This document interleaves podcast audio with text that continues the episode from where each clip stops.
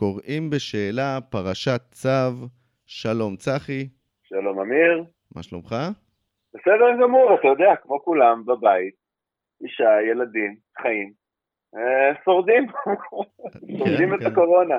מנסים לשרוד את זה. אני רוצה לצרף אלינו להיום אורח מיוחד בשם עמי אסייג. שלום עמי, שלום עמי, מה שלומך? בסדר גמור, מה קורה? מצוין. אני אתן uh, קצת uh, פירוט עליך מי אתה. אתה היום גר בתל אביב, יליד בר יוחאי, שגילוי נאות אנחנו למדנו ביחד בישיבה תיכונית חספין, uh, והיום אתה לומד uh, תואר שני בלימודי המזרח הקרוב הקדום, אשרולוגיה, נכון? כן, מה זה אשרולוגיה? אשורולוגיה זה בעצם אה, לימודים שכוללים אה, בתוכם את ראשית ההיסטוריה, מהרגע הראשון שבו בני האדם התחילו לכתוב במסופוטמיה, שזה דרום עיראק של היום פחות או יותר, מה שנקרא ארם נהריים, לא? בדיוק, כן, בין הנהרות, ביוונית מסופוטמיה זה בין הנהרות, ומתחילים לכתוב על לוחות טין, וזו הסיבה שהלוחות האלה נשמרו עד היום. יש מיליוני לוחות בעולם שעדיין טמונים גם חלקם באדמה של אה, עיראק, חלק באיראן, אה, מזרח סוריה. נמצאו גם כמה לוחות בארץ ישראל כמובן. ואלה לוחות שמתוארכים לפני כתיבת התורה בעצם. כן. המוקדמים ביותר זה בסביבות הלפני 5,000 שנה, כלומר 3,000 לפני הספירה, והמאוחרים ביותר זה המאה הראשונה לספירה. כלומר, זה שרד פחות או יותר 3,000 שנה של מה שאנחנו קוראים לו אה, תרבות כתב היתדות. מדהים. כן. זאת אומרת ש... גם פה, במרחב שלנו, ארץ ישראל, ואז נקראה כנען, נכתבו מכתבי אל-אמרנה, אה, שהיו תכתובת בין המלך המצרי למלכים בכנען בכתב היתדות. בכתב היתדות, לא, ב, לא באשורית או בשומרית. אה, אני חושב שזו הייתה אה, שפה כנענית, אה, וכתב היתדות אפשר לכתוב איתו בעצם כל שפה, גם עברית, אבל כן. אוקיי, אז אתה תביא את הנקודות שלך היום לפרשה הזאת, פרשת צו, אה, ואנחנו ניתן אות ונתחיל.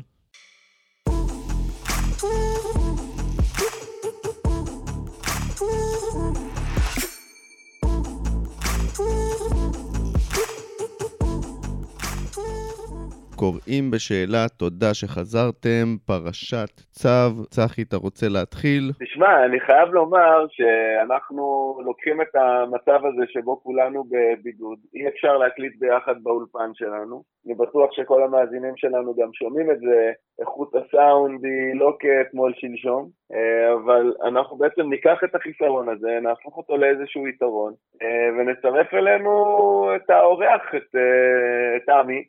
שככה בשיחה המקדימה לפני שאנחנו התחלנו את ההקלטה, דיברנו קצת על הנקודות ובאמת הולכות להיות כאן נקודות מאוד מעניינות, מתוך פרשה מאוד משמימה יש לומר, שוב, אנחנו מדברים על, שוב על פרשה שמלאה בהנחיות והוראות לעבודת המשכן, ולשמחתי עמי כאן הצליח להוציא כמה נקודות מעניינות שאתם תשמעו אותן בהמשך. אמיר, אנחנו נתחיל עם פרשה בקצרה? כן. בואו נתחיל, ניתן את הנקודות הקצרות שיש לנו בפרשה. הפרשה היא באמת פרשה לא ארוכה יותר מדי, אז גם הפרשה בקצרה תהיה בהתאם. הפרשה הקודמת דיברנו על סדר הקורבנות, מה כל קורבן אומר ומה צריך להקריב, ובפרשה הזו אלוהים מסביר למשה איך צריך לאכול, איפה לשחוט את הקורבן, מה מותר לאכול, מה אסור, מה הכוהנים צריכים לקבל בחלק מהקורבנות. הפרשה מספרת מה לעשות עם הכלים אשר בושלו בהם הקורבנות, כלי חרס לשבור וכלי נחושת למרוק ולשטוף במים, ומסכמת לנו את כל תורת הקורבנות. מכאן אנחנו רואים שמשה מלביש את אהרון ובניו בבגדים של הכהן, ומושך אותם בשמן ובדם הקורבנות, ומצווה עליהם לאכול את הקורבן בפתח אוהל מועד, שם גם יבשלו את הקורבן, ומצווה עליהם לשבת שם שבעה ימים, כפי שציווה אלוהים למען יכפר עליהם ולא ימותו. זאת הפרשה בקצרה. אז באמת, כמו שראינו, הפרשה מדברת בעיקר על סוגי הקורבנות, מי צריך להקריב, למה צריך להקריב, מה מותר, מה אסור, בגדי הכהן ועוד כהנה וכהנה נושאים שקשורים בזה. ונדבר על הנקודות שמצאנו בפרשה, נתחיל ככה להעלות את הנקודות אחד-אחד ו- וניתן את ההתייחסות שלנו. אז אני רוצה להתחיל באיזושהי הנחיה שאנחנו יכולים לקחת לחיים הפרטיים שלנו גם היום, אלוהים מגדיר בפרשה בעצם כמה זמן מותר לשמור בשר על האש. הרי בסוף קורבן, אה, רוב הקורבנות הם בשר על האש, זה מה שזה. ואלוהים מגדיר ששלושה ימים ניתן לשמור את הבשר הזה ולאכול ממנו, ואחרי היום השלישי בעצם הבשר הזה הוא כבר נחשב אה, פיגול, והעונש של אה, מי שיאכל אותו הוא מגדיר יישא בעוון, יישא בעוונו. כן. ואותי מעניין מה זה, מה, מה זה העונש הזה, מה, מה הוא אומר, אולי תכאב לו הבטן? זה בעצם מה שיקרה לו אחרי... שלושה ימים של בשר בחוץ. כן, כי אפשר לדעת שאלוהים יודע לתת את העונשים במפורש. נקראתה הנפש ההיא, מות יומת, הוא יודע לתת מה העונשים. למה פה הוא בעצם לא כותב מה העונש? כן, כי אולי באמת זה לא עונש ממנו, זאת אומרת, אולי זה באמת, הוא בא ואומר, אחרי שלושה זה ימים... זה השלכה. זה, זה כבר פיגול ו... זה תוצאה שאכלת משהו מקולקל, אז אתה תישא בתוצאות. בדיוק, תישא בתוצאות, בדיוק. כי חלק יכאב להם הבטן, חלק יהיה להם משהו אחר, אבל כן, זה, נכון. זה לא יבוא ממני. אולי כי יש פה איזה מעין שטח אפור כזה, זה לא ממש עבירה, אבל uh, התורה אומרת כזה, אני לא ממליצה לך לעשות את זה. אולי זה כן. העוונה טיסה הזה. בדיוק, בדיוק. זה לא, זה לא הנחיה, זה יותר המלצה. כן. אתה רוצה? אתה תיסע בעוון. זה.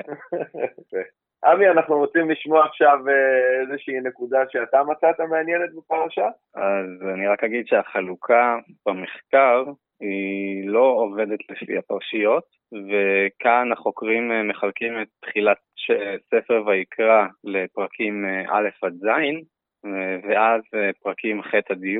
בניגוד לחלוקה כאן של הפרשיות, שבה בעצם היא מא' עד ה', וו' זה כבר פרשייה אחרת, פרשת צו. בדיוק, ו' עד ח' כבר uh, בחלק השני, אבל uh, זו החלוקה של המחקר והיא לא חלוקה טובה יותר אם אתה שואל אותי. היא פשוט מחולקת לפי נושאים, והנושאים בפרקים א' עד ז' הם באמת מה שנקרא ההוראות הפולחניות, כן? איך עושים כל דבר בפולחן. זה לכאורה, על, על דרך הפשט, זה מה שיש לפנינו. איך עושים, מה עושים, כמה עושים, למה עושים. מה שהוא קורא לזה תורת הקורבנות. כן, בדיוק. כל מיני תורות יש פה, והם יחזרו בפעם הבאה רק בפרק י"א, וככה אתה גם יכול להבין שפרקים אה, ח', ט' וי' הם שייכים לכנראה טקסט אחר שהוא השתלב פה בצורה יפה אולי, אבל הם לא היו חלק מהרצף של התורות האלה. אה, ודבר נוסף, זה הפנייה אל הקהל. הפנייה אל הקהל בפרק א', פסוק ב', היא מיד אה, לבני ישראל, וזה גם מעניין שקודם כל משה מדבר אל בני ישראל במצוותו של האל, ורק בפרק ו', פסוק ב', אז uh, השם אומר למשה לדבר אל אהרון ובניו. הוא אומר לו, צו את אהרון ואת בניו. ומעניין גם למה הכפילות הזאת, למה הוא צריך להגיד אותם דברים גם לבני ישראל וגם לכהנים. נכון, מילא, אם, אם הדברים היו שונים, אז עוד היה אפשר איכשהו להבין את זה, אבל הוא, הוא חוזר על אותם תורות, זה גם חלק מהעניין שבגללו הרצף פרשיות הזה שאנחנו נמצאים בו כרגע, הוא, הוא רצף פרשיות פחות מעניין, כי זה אותם נושאים לא מאוד מעניינים, שחוזרים על עצמם פעמיים. ובאמת נשאלת השאלה, למה הכפילות הזאת? הוא חוזר על הרבה דברים יותר מפעמיים. אנחנו כבר פרשה חמישית שאנחנו נתקלים בכל העניין של המשכן והקורבנות. זה כבר הרבה יותר מפעמיים. נכון, זה אפילו יותר מפעמיים. חלק מהחוקרים חושבים שבעצם זהו לב ליבו של ספר ויקרא, כלומר זה הדבר החשוב ביותר. ההתחלה הזאת, הפרקים א' עד ז', כלומר, הקורבנות האלה, זה קודש הקודשים של הספר, או של אפילו כל החומש עצמו, עד כדי כך. ולנו זה, זה, לנו זה, זה נורא משעמם, אין אקשן. לא, אין אקשן ויש יותר מדי בירוקרטיה פה. עכשיו, מה שאמרת שהוא מדבר גם לבני ישראל ואחרי זה גם ל... לכהנים, לאהרון ובניו, אני רואה את זה בהרבה מקרים שהוא פונה, בדרך כלל הוא פונה למנהיגים שיגידו לעם. ופה אתה אומר שזה הפוך? פה הוא פונה למשה שידבר אל העם.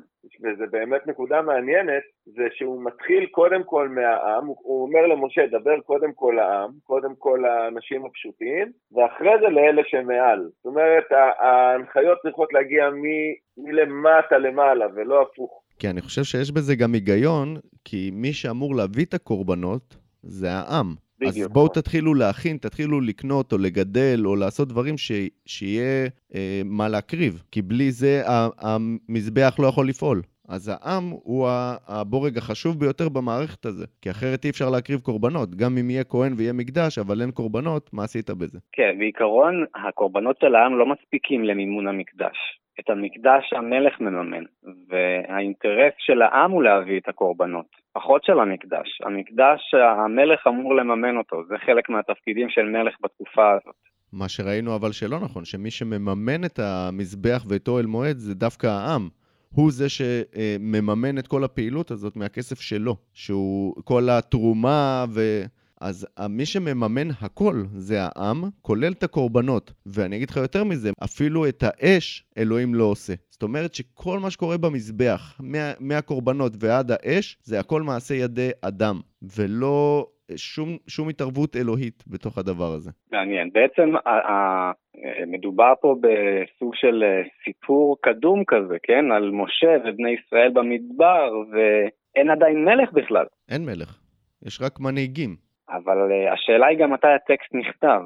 והטקסט ככל הנראה נכתב הרבה הרבה אחרי המאורעות שהוא מנסה לתאר, בתקופה שדווקא יש מלך, אבל כשהוא מעניק את הסמכות למשה, ואומר משה עשה ככה, ואלוהים אמר לו באופן ישיר, ישיר לעשות ככה, אז אתה מקבל uh, תוקף אחר לטקסט הזה, הרבה יותר חזק מאשר אם היה כתוב פה שהמלך החליט שהעם צריך לעשות משהו שזה פחות uh, מרגש. כן, למרות שאני חושב שבשלב הזה מאוד ברור ש, שכרגע יש אל, שאפשר לטעון שהאל הזה הוא, הוא בן אנוש, זאת אומרת שהוא סוג של מלך, אבל עוד לא מוגדר מלך.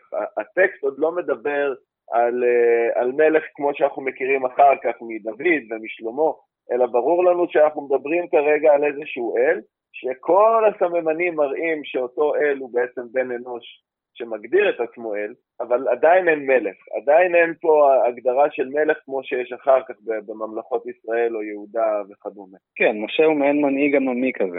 כן, משה הוא, הוא, הוא, הוא שליח, שליח האל לצורך העניין, הוא זה... הוא הצינור שבעצם מעביר את ההנחיות מלמעלה למטה. אני רוצה לגעת בעוד נקודה שכבר דיברנו על עניין הכפילויות בפרשה, שכבר ראינו שהוא מדבר וראינו שהוא עושה.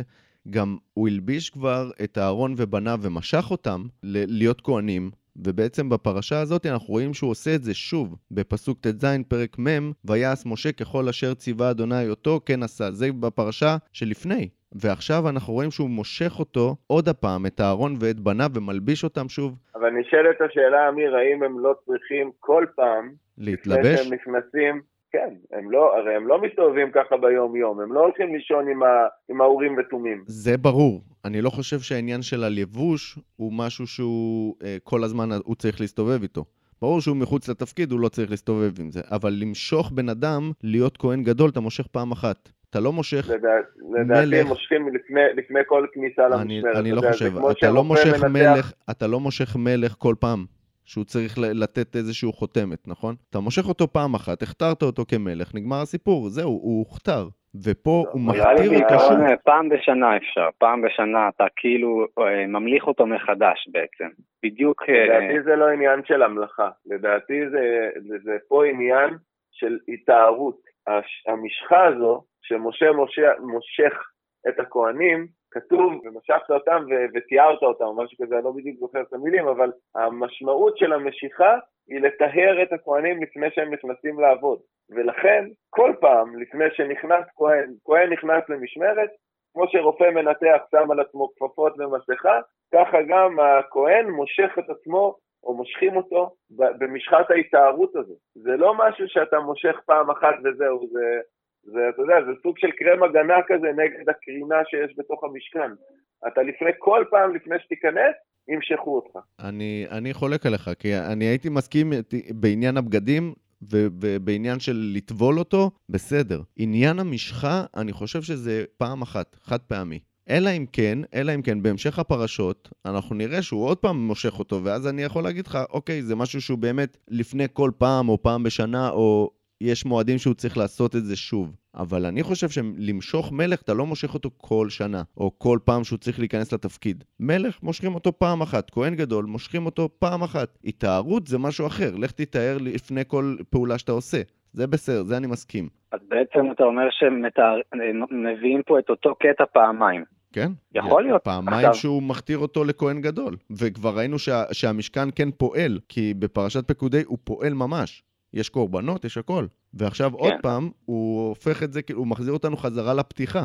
אז בהקשר הזה, השאלה היא, למה נוצר הטקסט שלפנינו, בסופו של דבר? האם הוא נועד לחזרה בעל פה, בפני קהל, כמו שאנחנו באמת רואים בסופו של דבר, שעד היום היהודים קוראים בכל אה, שבת את פרשת השבוע, או שהייעוד שלו היה ייעוד אחר. ואם הייעוד שלו הוא באמת הקראה לקהל, יש היגיון גדול מאוד בחזרתיות הזאת, כי זה מסר שאתה רוצה להעביר בעצם. כמו מעין פרסומת שאתה חוזר עליה עוד פעם ועוד פעם. מסר סמוי ש... ש... שייקלט לך בראש. כן, וגם זה לא חזרה מילה במילה, זו חזרה עם טיפה שינויים. נכון. ככה שעדיין יש איזה עניין בין הגרסאות. נעבור לנקודה הבאה שלנו. אני יודע שהדת היום ורבנים היום לקחו איסורים כמו למשל אה, אל תאכל גדי בחלב אמו, למקומות כל כך רחוקים שכבר ביניהם ובין מה שכתוב בטקסט המקורי אין שום קשר, ויש את האיסורים מה שנקרא דה רבנן ודאורייתא, וכאן יש לנו איסור שהוא מדאורייתא, הוא ממש מהטקסט, מהתנ"ך, שהיום אנחנו לא, אה, לא כתוב בשום מקום שאסור לעשות את זה.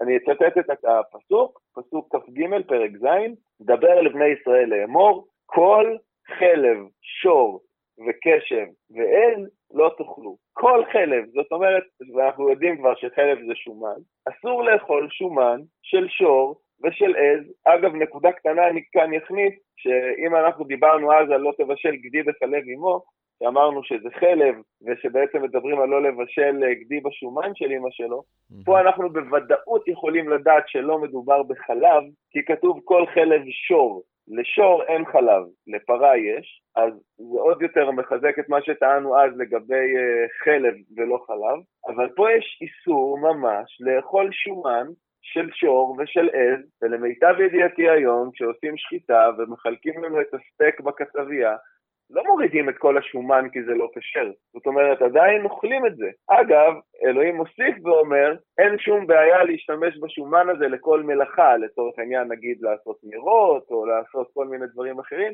אבל לאכול את זה אסור, ואני יודע שאנחנו כן אוכלים. אז איך מצד אחד אוסרים עלינו לבשל כנפיים של תרנגולת בחלב, שאין שום קשר בין זה לבין זה, אבל כן נותנים לנו לאכול אה, שומן של שור, שפה ממש כתוב בפירוש שאסור לאכול את זה. אני אגיד לך גם עוד משהו, שיש פה שאלה הלכתית להמשך של הפסוק בכ"ד, פרק ז', וחלב נבלה וחלב טרפה יעשה לכל מלאכה, והכל לא תאכלהו. זאת אומרת שמה שאמרת שמותר לך לעשות עם, ה, עם השומן הזה כל דבר, אפילו של טרפה ונבלה. והשאלה ההלכתית, שאני אחרי זה אגע לאן זה משתייך, זה אם אני עכשיו לוקח את החלב הזה, את השומן הזה, ויוצר ממנו לצורך העניין דבק, ומייצר צעצוע לילד, והילד בא ומכניס את הצעצוע הזה לפה, הוא מכניס בעצם חלב של טרפה או של נבלה, ואז בעצם הוא מכניס לעצמו משהו שהוא לא כשר לפה.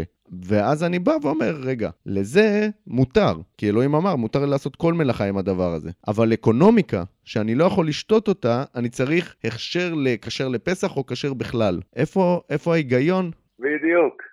איפה ההיגיון בלתת כשרות למוצרים שגם אי אפשר לאכול אותם, כשאלוהים בעצמו מגדיר שאין בעיה. שאסור לאכול מותר לעשות הכל. בדיוק, מותר לי לקחת שומן של חזיר ולהפוך אותו לאקונומיקה לצורך העניין הזה, אני לא יודע איך עושים את זה, אבל בוא נגיד שאפשר.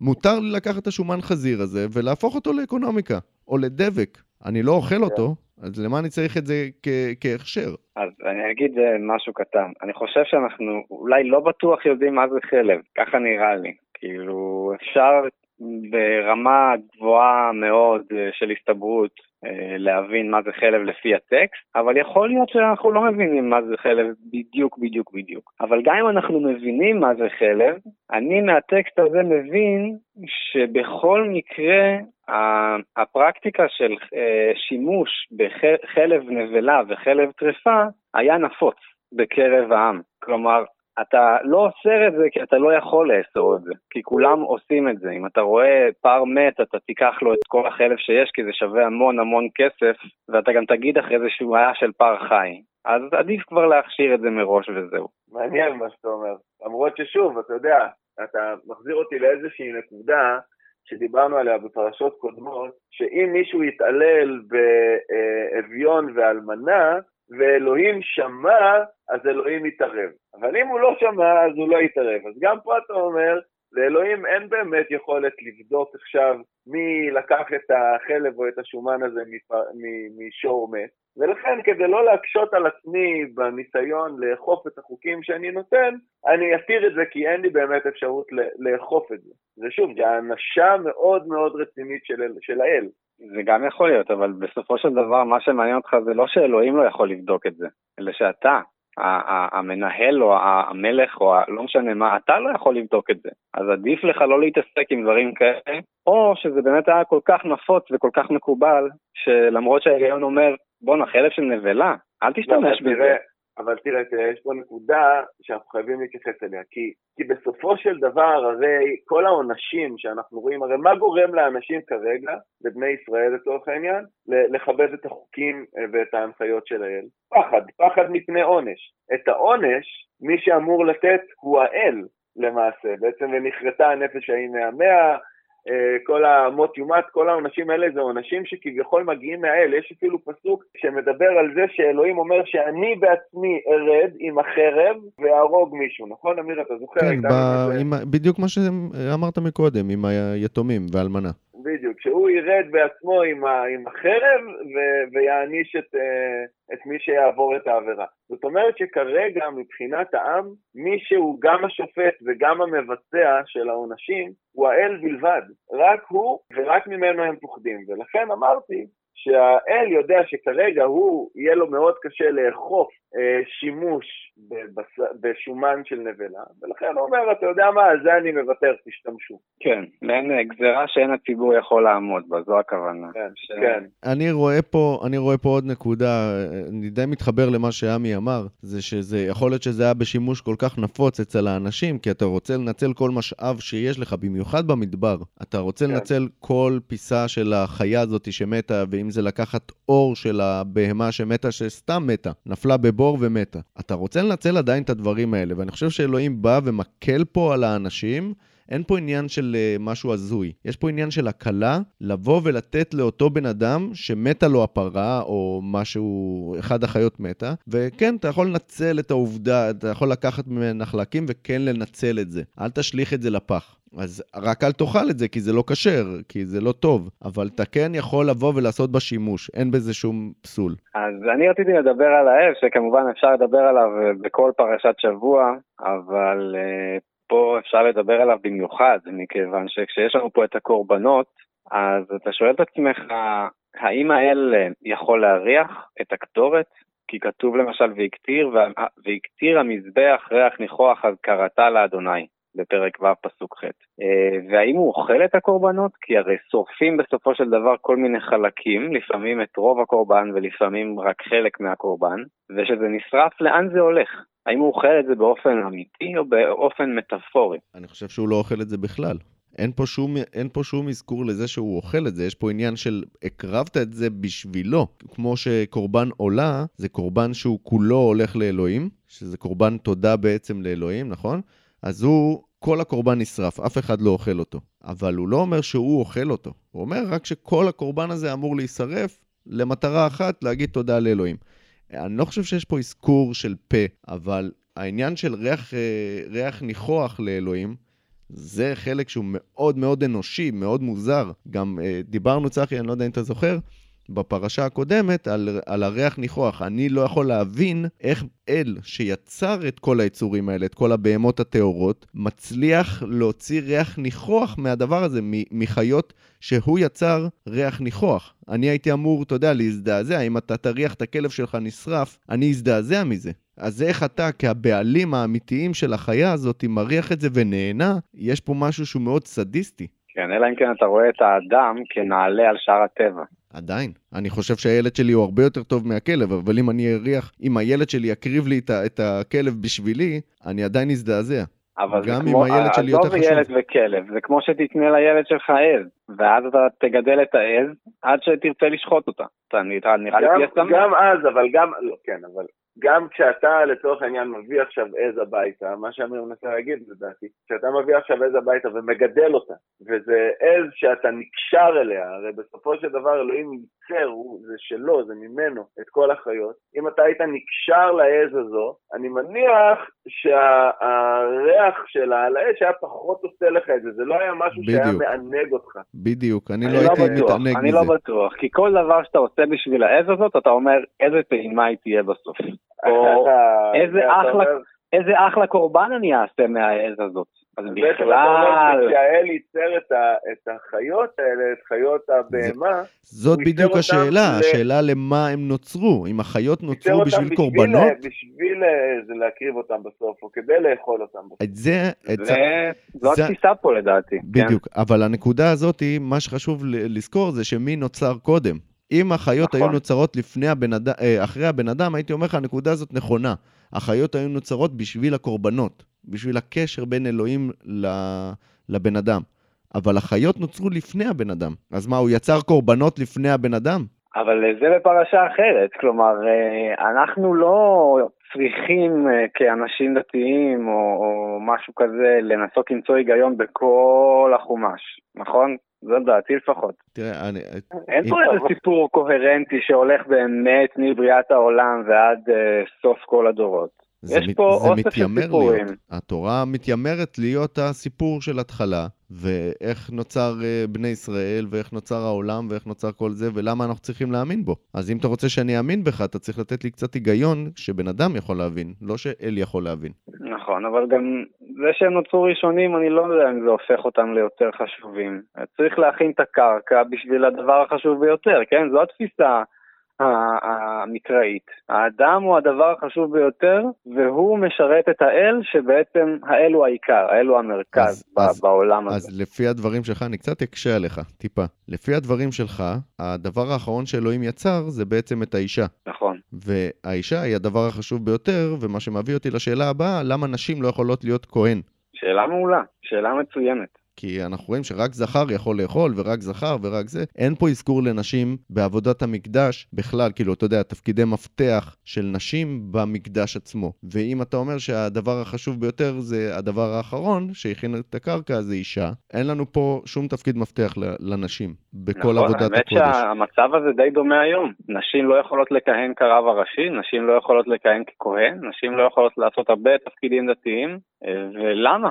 היום בכלל אני לא מבין את זה. אז מדובר פה בחברה פטריארכלית, שבטית, מדברית, יש את כל הלגיטימציה לעשות חלוקת תפקידים מגדרית, הגיונית, אה, כמו של הבדואים במדבר, אבל uh, היום אני לא רואה שום סיבה לחלוקה המגדרית הזאת, אני לא רואה שום סיבה שאישה לא תהיה הרב הראשי לישראל. כן, בהחלט. לדעתי תעשה את זה הרבה יותר טוב גם, בלי אגו, בלי אהבת כבוד, בלי כל הדברים האלה. נטו מרצון לעשות טוב לשם. שה... חוץ מזה שהטקסט התנ"כי לא כל כך מאפשר דבר כזה, אנחנו רואים מה מעמד האישה בטקסט פה, והוא לרוב לא מזהיר. אה, אני מאמין שזו הסיבה שלפחות היהדות האורתודוקסית לא תאפשר דבר כזה שיקרה. אנחנו כן רואים את זה קורה בזרמים אחרים של היהדות, אה, במדינות אחרות בעולם, ושם אנחנו רואים המון רבניות שמצליחות בצורה יוצאת דופן. יש רבנית אחת בניו יורק, אם אני לא טועה, שמרימה בית כנסת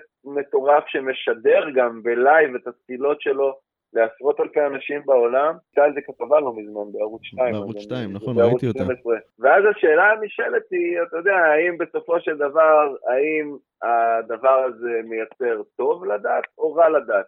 האורתודוקסים יגידו לך שזה רע מאוד, כי זה בעצם הפצה של הדת בצורה שהיא מנוגדת למה שהאורתודוקסים מאמינים להם. אה, לעומת זאת הרפורמים יגידו זה מדהים, תראו איזה קידוש השם, תראו איך אנחנו מביאים את היהדות לכל כך הרבה אנשים בצורה שגם הרבה יותר נוח להתחבר אליה. זאת אומרת, זה לא החומה המפחידה האורתודוקסית של אה, בוא קודם כל נכרות לך את מה שצריך, תעשה 1758 אה, איסורים והלכות ודברים שצריך לעשות, ואז אולי תיחשב כ- כיהודי דתי. לא, בוא תראה, אפשר לעשות את זה גם, לקרב אנשים בצורה הרבה יותר נוחה. כן, לנו בישראל קשה לקבל את זה, בגלל המצב הפוליטי שהמפלגות הדתיות והחרדיות יושבות בשלטון כבר המון המון שנים, כמעט מאז קום המדינה, עם הפסקות קלות, והן קובעות פה את אדון, אבל זו ממש לא היהדות שאני חושב שהיא היהדות האמיתית במרכאות כפולות, או המקורית במרכאות כפולות, או, או, או, או הנכונה. אין דבר כזה, אין, בהחלט שאין דבר כזה. מדובר פה על ספר בין אלפיים ומשהו שנה, הוא השתדרג כל הזמן, והחרדים החליטו להיתקע במאות הקודמות. ואין שום סיבה לקחת אותם כיהדות הנכונה, האורתודוקסית, שעל פיה נלך. ממש לא. זו יהדות שהיא שקועה בעבר. בדיוק. עד כמה, עד כמה אתה נשאר נאמן למקור? זו השאלה.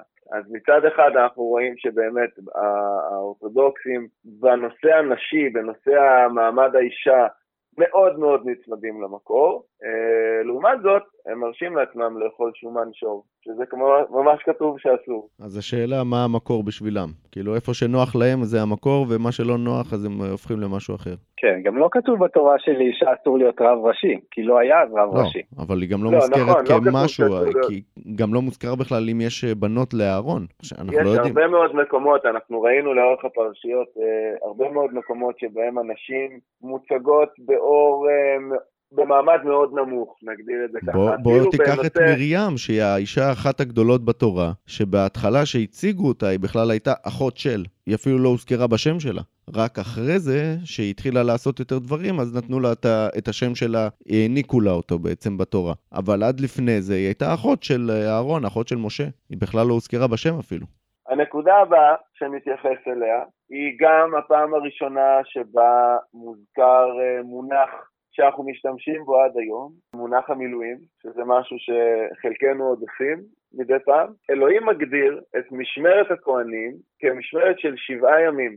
אני אצטט רגע את הפסוק, ומפתח אוהל מועד לא תצאו שבעת ימים עד יום מלואות ימי מילואיכם, כי שבעת ימים ימלא את ידכם. עכשיו אני רוצה לשאול רגע, אנחנו יודעים שהאל הגדיר גם לעם וגם לעצמו וגם למשה, שביום השביעי צריך לנוח, לא עובדים.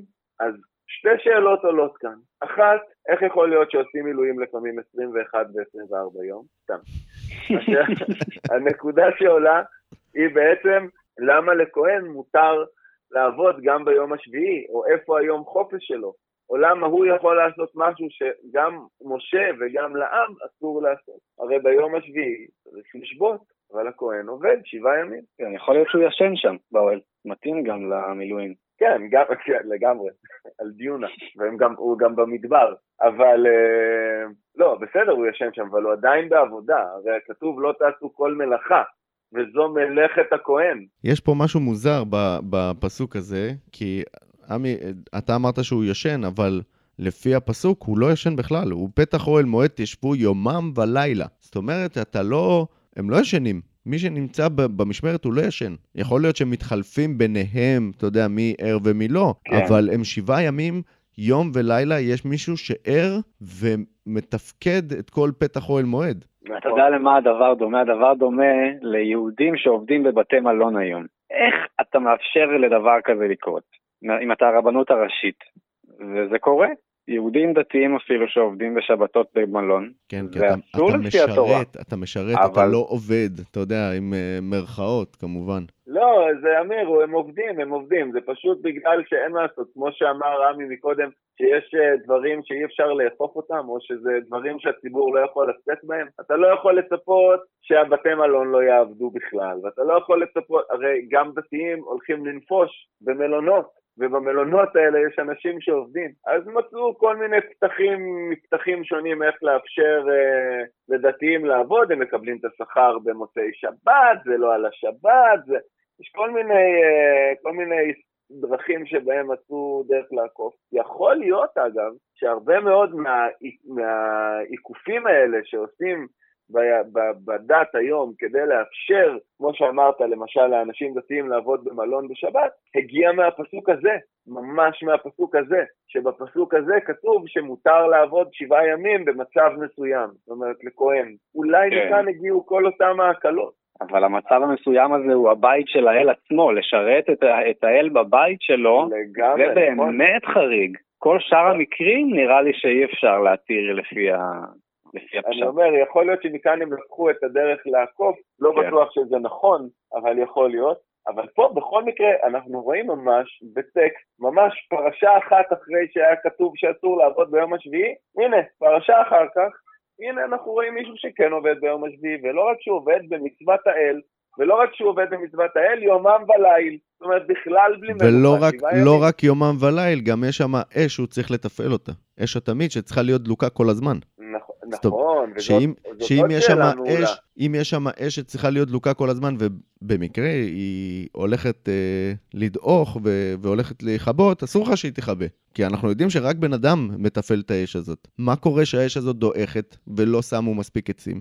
לא סתם דועכת, מה קורה כשהאש הזאת דועכת ביום השביעי? כתוב לא, שאני לא. תבערו אש בכל משבותיכם. בדיוק, מישהו צריך לתפעל את האש הזאת. האם מותר לו, האם זה פיקוח נפש לזרוק עכשיו בול עץ לתוך המדורה הזאתי? האם מותר לך להמשיך את האש הזאת גם בשבת? זו נקודה מאוד מאוד מאוד מעניינת, שבאמת... כלומר, על פניו, על פניו עוד לא ניתנה השבת, לפי הטקסט הזה. היא ניתנה, היא ניתנה, היא ניתנה עוד ביציאת מצרים. היא ניתנה שאסור לעבוד שבעה ימים, אה, ביום השביעי אסור לעבוד, ו- ולא תבערו אש בכל מושבותיכם, זה כבר נכתב לדעתי שלוש פעמים. הרבה יותר, עכשיו. הרבה יותר. זה כבר ממש הוזכר ונכתב והובהר, וברור לכולם גם מה החטא ומה העונש, והנה אנחנו רואים, למרות שזה כתוב ולמרות שזה ברור לכולם, הנה, אלוהים מצווה סוג מסוים של בני אנוש. מותר לכם לעבוד, גם לא מותר לכם, אתם חייבים לא, לעבוד לא, גם תמותו. ביום השביעי. אם לא, בדיוק. הוא אומר, ושמרתם את משמרת אדוני ולא תמותו. אז יכול להיות שהטקסט הזה קדום יותר, אבל שמו אותו מאוחר יותר. הוא לא יכול להיות קדום יותר, כי, ה, כי ה, אני אגיד לך למה הוא לא יכול להיות קדום יותר, כי המזבח מגיע אחרי יציאת מצרים, וכבר ביציאת מצרים ושמרתם את השבת, זה השבת הראשונה שבני ישראל צריכים לשמור, זה ביציאת מצרים. לא הגיוני שהמזבח נבנה לפני יציאת מצרים. אתה לא יכול להקריב כן, קורבנות, כן, כן, כן. אתה לא יכול להקריב קורבנות, כי הקורבנות, ש... הקורבנות שאלוהים רוצה זה האלילים של מצרים. הם לא יכלו להקריב קורבנות אז. יפה מאוד. טוב, הנקודה הבאה אה, שנדבר עליה היא עוד איזושהי כפילות מוזרה שקיימת פה. פרק ח', פסוק ט', וישם את המצנפת על ראשו, וישם את המצנפת אל מול פניו, את ציץ הזהב נזר הקודש. עכשיו נשאלת השאלה, האם מדובר בשתי מצנפות שונות, או האם מדובר באותה מצנפת ושתי דרכים שונות להגדיר איפה שמים אותה, והאם על ראשו ואל מול פניו, איך אל מול פניו ועל ראשו, זאת אומרת, יש פה, זה לא, זה לא לגמרי מסתדר, ובכל מקרה, למה הכפילות? למה אפשר להגיד את זה בצורה יותר מובנת ופשוטה? כן, אז דרך אחת אה, להסיר את אה, חוסר הוודאות כאן היא להסתכל במהדורה ביקורתית של המקרא, ובמהדורה ביקורתית אני מתכוון מהדורה שמעניקה באפרט למטה את כל הווריאנטים, מה שנקרא, את כל החילופי גרסאות שיש בין העשרות, מאות, אם לא אלפי כתבי יד שיש למקרא. אז המהדורה שאני מסתכל עליה נקראת BHS, אה, ביבליה הברייקה שטוטגרטנציה, ולפסוק תשע אה, היא נותנת הערה שבתורה אה, של נוסח שומרון מוחלף הפועל וישם ב"ויתן". כלומר, הם קוראים... וישם השני. וישם השני, כן, השומרונים קוראים את זה ככה, את הפסוק. וישם את המצנפת על ראשו, ויתן על המצנפת אל מול פניו את ציץ הזהב נזר הקודש כאשר ציווה אדוני את משה. ואז מתקבל ההיגיון. זה לגמרי הגיוני. וואי, מעניין. ההיגיון פה גם אומר שהוא אומר וישם את המצנפת, ואחרי זה הוא אומר וישם על המצנפת. כן. זה, זה, זה לא שיש פה שתי מצנפות, או שהמצנפת היא גם על הראש וגם מול הפנים. מה שמול הפנים זה ציץ הזהב. כן, זה נכון. אבל החז... הכפילות של אותו פועל כן אה, קצת אה, מפריעה ולא רגילה, אני חושב. באותו פסוק, אה, וישם את על, וישם על אל. אבל התורה השומרונית לפעמים עושה דברים כאלה, כשמשהו לא מסתדר להם, אז הם פשוט משנים אותו בלי היסוס, ויש עוד הרבה הרבה מקרים במקרא שהדבר הזה קורה. אז צריך לקחת בעצם בערבון מוגבל את ה"ויתן", אבל לקחת את זה גם בחשבון שאולי זה הפועל המקורי שהיה פה, והסופר שכתב את זה כתב בטעות פעמיים וישם, והוא... אתה פותח לנו בכלל פה איזשהו צוהר להסתכלות קצת אחרת על הטקסט, מעצם זה שיש כל כך הרבה וריאנטים, כמו שאמרת, של הטקסט, הרבה פעמים כשאנחנו נתקלים באיזושהי נקודה כזו, שווה באמת להסתכל ולראות האם בווריאנטים אחרים של הטקסט, האם בספרים אחרים שנמצאו, כולם מדברים על זה ש... שבאמת נמצאו הרבה עותקים של התורה, אבל למיטב ידיעתי או, או למיטב מה שמנסים לספר לנו, הם כולם היו בדיוק אותו דבר. לא, מה פתאום? אתה בא ואומר שזה ממש לא נכון, נמצאו גרסאות לא. שונות של התורה עם מילים אחרות לחלוטין. לחלוטין, אה, עם חלוקה שונה, עם קטעים אה, אה, חדשים, כאלה שלא היו, כאלה שכן היו, יש, יש זה תורה שלמה שנקראת ביקורת המקרא, זה כמובן לא הזמן להיכנס לזה, אבל יש באמת המון המון המון וריאנטים, אבל אני כן יכול להגיד שרוב רוב רוב הטקסט הוא די אותו דבר. כן?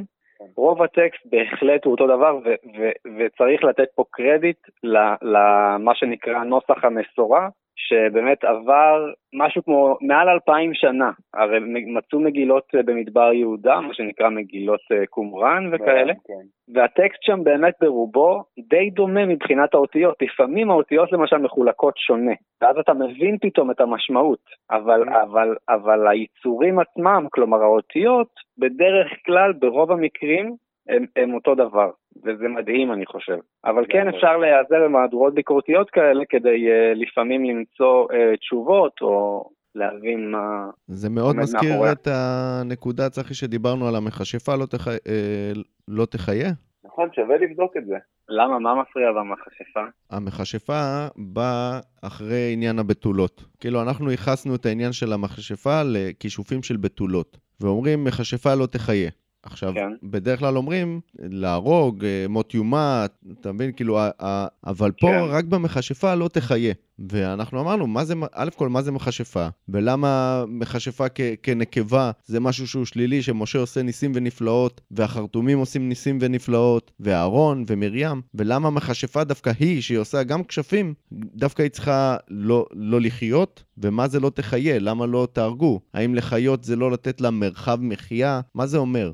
שאלה מעולה, אין, אין לי תשובה. אני מסתכל על זה עכשיו ואני לא רואה וריאנט אה, משמעותי, או לפחות אני לא מבין אחת מה... אחת הסיבות מה... שאנחנו אמרנו זה שעניין של החילוק של התורה. אולי אנחנו קוראים אותה בפיסוק הלא נכון. אני משייך אה. את המכשפה לכשפים של בתולות. בתולות. בתולה יכולה לכשף אותך, אתה יודע, לא בעניין של כישוף ממש פיזי, בעניין של אתה, אתה תרצה ללכת אחריה. אז אל תלך אה. בקסמים שלה. זה, זה ככה אני רואה את זה. תראה, המכשפות בתקופה הזאת דווקא נחשבו הנשים המבוגרות שחיות לבד, ואתה לא יודע מה הן עושות בערב, ואתה לא יודע כאילו מי עשה להן רע ועכשיו הן רוצות להחזיר לו. אה, יש אה, קורפוסים ענקיים במסופוטמיה על מה עושים עם החשפה ואיך נמנעים מה, מה, מהכשפים שלה ו, ו, ושיטות משיטות שונות, באמת תורות שלמות על מכשפה. זה עסק רציני מאוד, כי אתה לא, זה אויב שאתה לא רואה אותו. אתה לא יודע באמת מי המכשפה, אבל בדרך כלל לא נחשבו בתולות. בתולה היא דבר טהור, ההפך, לא... בדיוק, אבל זה בא בהמשך לאותו פסוק. אה, כן, אבל אתה רואה שיש שם כמה מצוות או איסורים אחד אחרי השני דווקא, ולא בהכרח עם קשר אחד לשני, וככה זה היה נראה לי. בדיוק בגלל זה אנחנו אמרנו שהחלוקה שבאה אחרי זה מהארכיבישוף שחילק לנו את התורה, והמספורים אחרי זה שהגיעו, של הפסוקים, זה מה שבלבל אותנו, שאנחנו, אתה יודע, אתה יכול להבין את התורה בצורה שונה לגמרי, אם אתה מפסק אחרת. כן. מה, פסוק לפני זה יש לך, ואם גנוב יגנב מאמו, ישלם לבעליו. מה הקשר בין זה לבתולה? ואז פתאום מכשפה, ואז אחרי המכשפה כל שוכב עם בהמה מות יומת. בדיוק. יש פה איזה מין אה, אוסף של טקסטים כנראה, שמישהו החליט לשים אותם ביחד. בלי קשר אני מניח שהיה לו את ההיגיון שלו, לא יודע. כן. אז, אז כמו שאתה אמרת, שיש אה, אה, כל מיני וריאציות של התורה עצמה עם חילוקים שונים טיפה, אבל עדיין כל פסיק ששינית לי בתורה יכול להפוך להלכות שונות לגמרי. כן. אז זה, זה בדיוק הייתה הנקודה. אז הנקודה האחרונה היא, היא הסמכות, ה-authority שיש לנו פה בטקסט. אה, וגם פה אנחנו חוזרים למילה תורה ולמודל המושלם שמוצג לנו. איך, איך חייב לעשות את הדברים, אה, והרי אם הדברים היו קורים בלאו הכי, כן? אם הדברים היו קורים כמו שהם כתובים עכשיו בטקסט, למה צריך להעלות אותם על הכתב? הם, הם קורים. אתה לא תכתוב עכשיו חוק, כל בני האדם צריכים ללכת במדר... על המדרכות uh, כשהם הולכים ברגל עם נעליים למשל. זה קורה בדרך כלל, ומי שהולך יחף אז שילך יחף, זה לא כזה נורא. או כולם חייבים ללבוש uh, חולצה, לא יודע. אולי את זה דווקא כן צריך לכתוב. אבל פה יש לנו באמת, פה יש לנו באמת אה, אה, דיבור מאוד מאוד סמכותי שמציג איזשהי מודל, איזשהו מודל אה, מאוד אה, סמכותי שיורד כזה מלמעלה למטה, ולי זה נראה כמו חלק מרפורמה, רפורמה דתית פולחנית אה, שקרתה בשלב כלשהו, ולא שסתם העלו על הכתב את מה שבכל מקרה קורה, אלא שמישהו החליט לעשות סדר בדברים וראה כל מיני שיטות שקורות. הרי היו כמה מקדשים, לא רק בירושלים. אנחנו רואים את זה בעיקר בספרי מרחים וגם לפני זה. כן. ומישהו החליט לעשות סדר וללכת על פי שיטה אחת, וזה הטקסט שעומד פה לפנינו והוא כותב. עכשיו... אתה אומר, אתה אומר, הדיפולט שבו אנשים עושים, הוא היה שונה אה, ולכן היה צריך ממש לכתוב את החוקים, כי זה, כי זה כן לשנות את ה... לגרום לאנשים לשנות את האורחות חיים שלהם עכשיו. זה לא כן. דברים שהם היו עושים בו בדרך כלל. כן, גם מצד בני ישראל שמביאים את הקורבן, שיפקחו על הכוהנים שהם עושים את העבודה שלהם כמו שצריך, הכוהן יכול לרמות אותם הרי. וגם מבחינת הכוהנים, שלא שני כהנים, כל אחד יעשה משהו אחר. אתה חייב שיהיה פה אחידות. עכשיו, מבחינת השלב הכרונולוגי, רק יצאתם מהמדבר וכבר אתם פה סיסטמטיים ושיטתיים, זה לא כל כך מסתדר. אבל מה הקטע? הקטע הוא שאתה צריך לתת פה את הסמכות העליונה ביותר כדי שכולם יקשיבו לטקסט. אז אתה מכניס את האל עצמו, ואתה מכניס את הנביא הגדול ביותר, המנהיג הרוחני והפוליטי של העם, משה, ואז אה, אלוהים מדבר למשה, ומכאן זה עובר עד אלינו בעצם ממש היום. זה המהות של הטקסט הזה, לתת אה, תוקף של סמכות ל- לרפורמה הזאת כמו שהיא נראית לי, ובדרך כלל ממה שידוע על המזרח הקרוב הקדום, המלכים היו אלה שעושים רפורמות, יש לנו כמה רפורמות גם במקרא, כמו למשל רפורמת יואשיהו אה, בספר מלכים ב', אה, ופה אין לנו מלך, זה אפילו יותר גדול ממלך, זה משה בכבודו ובעצמו שהאל מדבר אליו ממש בצורה ישירה. כן. נכון, אז זה עוד לפני, ה... עוד לפני העידן הזה שבו יש בעצם בן אנוש שנושאים אליו עיניים. פה אנחנו עוד בקשר ישיר עם האל, נכון, יש איזשהו צינור בדמות משה שמעביר את המסרים, אבל עד לפני רגע, בחלק מהמקרים גם לא היה את הצינור הזה, זה היה ממש דיבור ישיר. אנחנו עוד, ב, עוד בעידן שבו יש נוכחות ממשית של האל בעם. כן, כן. האל אה, מופיע כל כולו בפרשה הזאת. הוא מדבר, הוא מצווה, הוא... מריח. הוא מריח. אני לדעתי הוא אוכל את הקורבנות, אחרת למה אתה שורף סתם פרה שלמה? או עז שלם. אין לי ספק, אין לי ספק שהוא אוכל את הקורבנות. אין לי ספק. אני, אני לא מסכים, אני דווקא חולק עליך לעניין הזה, אבל בסדר, כבר נגענו בנקודה הזאת, כי אני חושב שהאלוהים, לפי מה שמצטייר לנו ב... אתה יודע, לי מצטער לפחות, אלוהים לא צריך את האוכל שלך. הקרבת קורבנות היא נטו לבן אדם. אבל מה זה בדיוק להקריב את הקורבן? כלומר, זה ששרפת אותו, למי זה עזר בדיוק? זה עזר לך. זה עזר לך כי אתה אה, מביא, תראה גם מה אתה מביא, איזה קורבנות אתה מביא. אתה מביא בהמות. אתה מביא את היצרים הבהמיים שלך, את, ה, את הבהמיות שלך, אתה מקריב בעצם. שגם אתה פוגע... גם מביא, שגם... אתה גם מביא סולת בלולה בשמן. נכון, במידה ואין לך כסף, אבל... ולחם, ה... לא, יש פה קורבנות שהן קורבנות נכון, אה, לא הכל זה רציניים ממש. של סולת גדולה בשמן, כן, כן, כן. ורקיקים, כן, וכל מיני דברים, מצות. יש לך קורבנות שהם אה, קורבנות שהם קטורת, ויש לך קורבנות שבמידה ואין לך כסף, אז תביא, כדי שעדיין תוכל לתת משהו. אבל כן הקורבנות הם אך ורק לטובתו של הבן אדם. וגם, אתה יודע, זה לא רק הקורבן עצמו ש, שמכפר, גם עצם העובדה שאתה מגיע, עצם המחשבה שלך, עצם העשייה שלך לבוא ולתת. את הדבר הזה. תחשוב מה זה אה, פר, לתת אותו בתקופה של פעם, זה כמו שאתה נותן את הפרארי שלך עכשיו לאלוהים. נכון, זה, אבל זה מי שכבר היה לו שלך. כנראה היה לו עוד כמה. לא בטוח, לא בטוח. היית יכול לעשות מכל פר הרבה מאוד כסף אם אתה אה, נותן אותו לחריש, אם אתה לוקח איתו מסעות. זה, זה כלי עבודה הכי גדול שיש. נו ומה, לשרוף אותו סתם ככה? אה, אני זהו, חושב אז שאתה לא יכול לשרוף אותו, אלא אם כן האל אוכל אותו. אז זה מה שאני אומר, עצם העובדה שאתה מוכן לתת את הדבר הכי יקר לך כרגע, כן, מבחינת, לא נדבר על בני משפחה, אבל אתה נותן את הדבר הכי יקר לך כרגע לאלוהים כי עשית איזשהו מעשה, עצם העובדה הזאתי שאתה עד כדי כך מתמסר לאל, שאתה מוכן לתת לו את הדבר הכי יקר, זה לבד מכפר על העניין, לדעתי. אנחנו כבר ראינו, אמיר, שכשאלוהים רוצה לקחת את הדבר הכי יקר לך, הוא מבקש ממך לעקוד את בנך. נכון. עזוב, אנחנו מדברים פה על בסוף הסדרי אכילה לכהנים, שהם האליטה, שהם האנשים שמקורבים, שקיבלו את הג'ובים, ולאל, או סלש מלך, שיושב וצריך לאכול, אחרי שהוא דאג לבנות מקדש מפונפן בזהב ויהלומים וחושן ו- ונחושת והשני, תולעת השני וכו', סיים לבנות את המקדש המפואר שלו, עכשיו הוא צריך לאכול.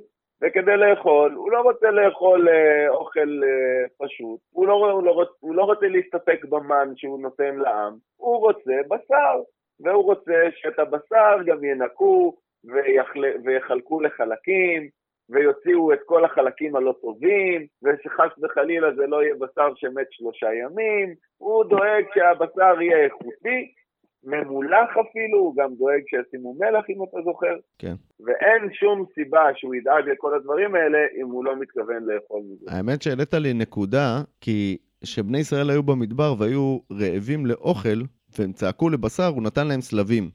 ואיך נכון. מ- איך פתאום, כאילו, אם אתה רעב לבשר ויש לך עדר שלם של פרות או צאן, איך אתה רעב לבשר? לא הבנתי את העניין הזה. אבל זה אולי... יש לי עוד נקודה, זה בעצם סיפור, סיפור מיתוס מסופוטמי על בריאת העולם, והמיתוס אומר שהיו בהתחלה אלים גדולים, והאלים הגדולים ברו אלים זוטרים. האנונקיז. כן, גם האנונקי וגם כל מיני אלים זוטרים כאלה ואחרים, והתפקיד שלהם היה בעצם לעבוד את האלים הגדולים. עכשיו, יום אחד נמאס להם, העבודה הייתה קשה, הם היו צריכים לכרות מלא תעלות ונערות במסופוטמיה, ואמרו די, לא רוצים יותר לעבוד בשביל האלים. תבראו מישהו אחר, תבראו יצור אחר שיעשה את זה בשבילנו. ואת מי הם בראו? אותנו. אז אנחנו היום צריכים, בני האדם, לא רק לעבוד בשבילנו, אלא גם בשביל האלים. זה הכוונה, אני חושב, המקורית של המונח לעבוד את האל. זה הלעבוד את האל. להאכיל אותו, להשקות אותו, לספר לו סיפורים, להתפלל אליו, לבקש ממנו דברים, להרגיע אותו. ולכן אני חושב שפה אתה עובד את האל, מאכיל אותו כרגיל, זה אל לכל דבר, כלומר, אל הכי רגיל שיכול להיות. לא אל כמו שאנחנו תופסים אותו היום, שהוא אין לו צורה ואין לו גוף ואין לו... לא, פה גם, זה אל... גם, ה, גם הטקסטים של אה, מסופוטמיה והטקסטים פה הם פחות או יותר מתקופות, אתה יודע, uh, give or take, אלף שנה, נכון? חלק זה ממש אותה תקופה. פה... ממש אותה תקופה, זאת אומרת, זה, זה, ה, זה הלך הרוח שהלך אז, ולכן גם הוא. השתמש בשם אל, ולכן הוא עושה את אותם דברים של אה, בואו תביאו לי אוכל ותראו כמה אני גדול וכמה הבית שלי יפה, זה ממש uh, מתחבר, מתחבר uh, נהדר. אוקיי. טוב חברים, זה היה פרשה ארוכה ומעניינת, למרות שהיא אני חושב כעצמה הייתה שהצלחנו קצרה. לקחת את אחת הפרשות הכי משמימות בתנ"ך ולהפוך אותה לפרק מעניין מאוד. מאוד, אז אה, קודם כל אה, תודה רבה עמי על זה שהצטרפת אלינו לפודקאסט שלנו. תודה שהזמנתם אותי. אז פרשת צו, פודקאסט קוראים בשאלה, ולהתראות לכולם.